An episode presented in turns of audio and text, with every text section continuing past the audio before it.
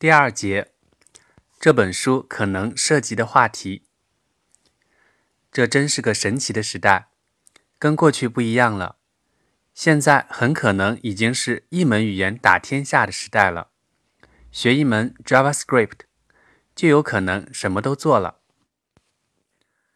这在哪怕仅仅是三五年前都是不可能的事情。不过，我们涉及的话题可能很多很多。总而言之，前面有一条路通往全站工程师的方向。HTML、CSS、JavaScript、PUG、LESS、CoffeeScript、MongoDB、RethinkDB、Node.js、Express.js、React、Vue、Angular、Relax、Electron、TDD，